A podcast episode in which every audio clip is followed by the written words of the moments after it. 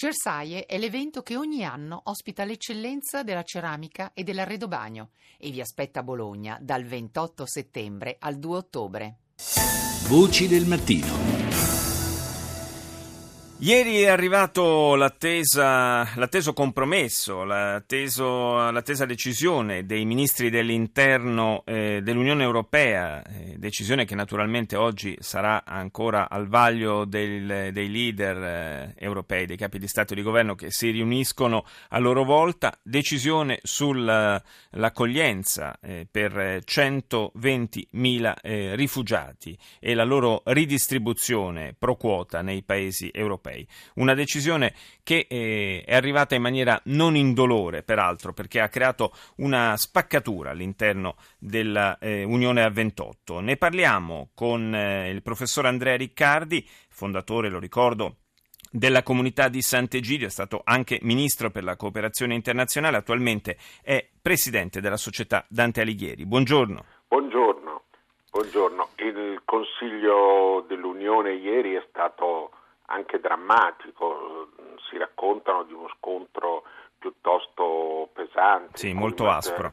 Matteo Renzi ha detto se questa è la vostra idea di Europa tenetevela o c'è solidarietà non ci fate perdere tempo.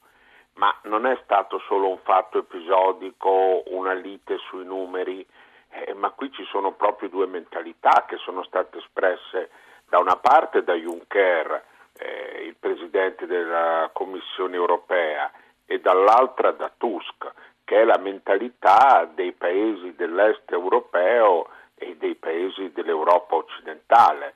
I paesi dell'Europa occidentale con più o meno aperture o chiusure sono consapevoli da un lato della responsabilità verso i rifugiati, dall'altro della realtà del problema.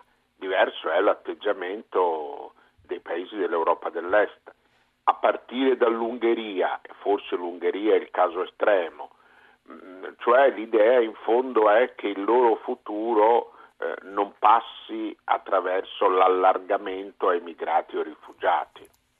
Indubbiamente c'è questo, c'è anche da valutare quali saranno le, se ci saranno, conseguenze poi di lungo periodo per quanto riguarda i rapporti all'interno dell'Unione Europea di questa spaccatura. Sì, ha ragione perché eh, conseguenze ci possono essere, eh, perché sembra quasi che abbiamo interessi diversi. C'è un'altra questione al di là dei migranti, che è la Russia. Eh, se noi parliamo del problema russo o del problema russo-ucraino con i nostri amici dell'est europeo, noi vediamo che per loro è il pericolo numero uno. Per noi europei del sud, ma forse anche europei occidentali, lasciamo stare la Gran Bretagna che è un caso a parte, c'è invece la grande questione mediterranea, il terrorismo, la Siria e via dicendo. Queste mi sembrano le priorità. Allora che cos'è? Un'Europa strabica o un'Europa dilaniata?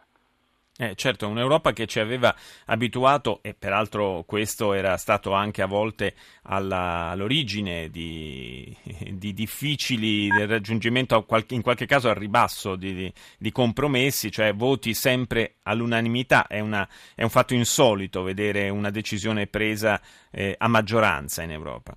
Sì, è un fatto insolito.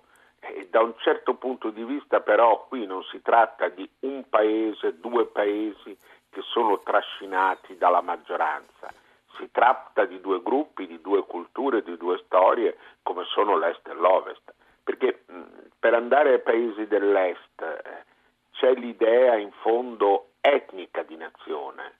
Eh, non voglio dire che non è fondata sulla cittadinanza, però prendiamo i francesi, cardine è la cittadinanza, mentre invece nell'Est c'è l'idea etnica e o anche l'idea religiosa.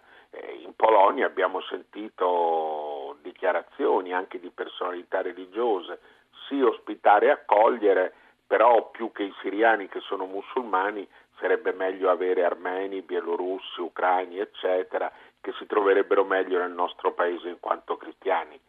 E l'idea, gli ungheresi lo hanno detto, mm, certo alcune voci estreme, però insomma non così isolate, noi fermiamo i musulmani sotto Budapest come fu fatto già ai tempi ottomani. Sì, sì, certo, Una, un'immagine magari un pochino, un pochino, eccessiva, diciamo. Forse questa, questa situazione si è venuta a creare potrà eh, incidere anche sul uh, rallentamento eventuale di, di ulteriori allargamenti dell'Unione Europea, penso soprattutto ai Balcani.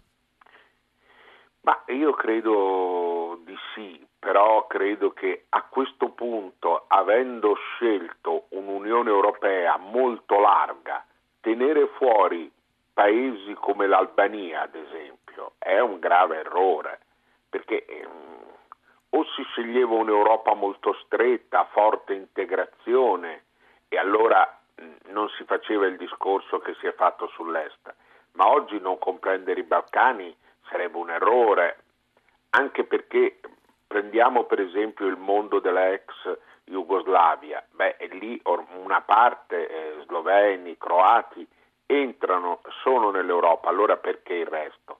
Io cito il caso dell'Albania perché è un paese che a me ha fatto molta impressione, un paese che ha passato un comunismo terribile, un paese che è stato un paese di emigrati, ci ricordiamo tutti le folle che si buttarono in Puglia no? eh, all'inizio degli anni 90. È un'emigrazione che sembrava terribile, lei si ricorderà, si diceva gli albanesi, la delinquenza, la criminalità. Sì, l'invasione, no? L'invasione. In realtà, a parte che credo che noi italiani ci comportammo bene in quella situazione, ecco, però poi un'emigrazione si è perfettamente integrata, è ritornata in Albania e che ha costituito il nervo della rinascita economica dell'Albania con le rimesse.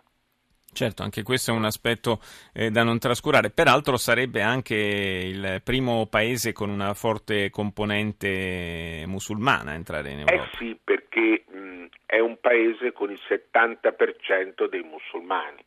Però è un paese di grande convivenza musulmani, cristiani ortodossi, bektashi, cattolici. Eh. Però qui forse c'è qualcosa da dire. L'emigrazione albanese aveva alle spalle un forte senso nazionale, un paese che era in pace. Oggi i rifugiati che noi riceviamo dalla Siria sono rifugiati che vengono da un paese in guerra e quindi cosa vuol dire anche il ritorno, le rimesse, è tutto un altro discorso. Ora poi c'è un'altra questione secondo me che riguarda l'Europa e riguarda la politica internazionale europea noi stiamo molto parlando di rifugiati e giustamente perché è il problema.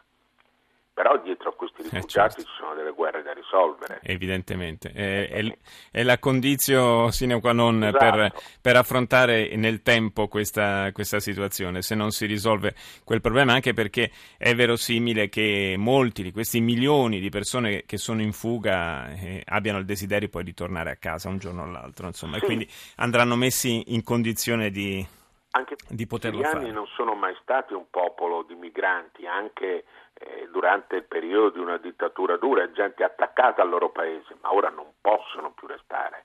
Ormai è una questione proprio di vita e di morte. Non c'è dubbio, non c'è dubbio. Grazie, grazie, grazie. al professor Andrea Riccardi per essere stato nostro ospite stamani.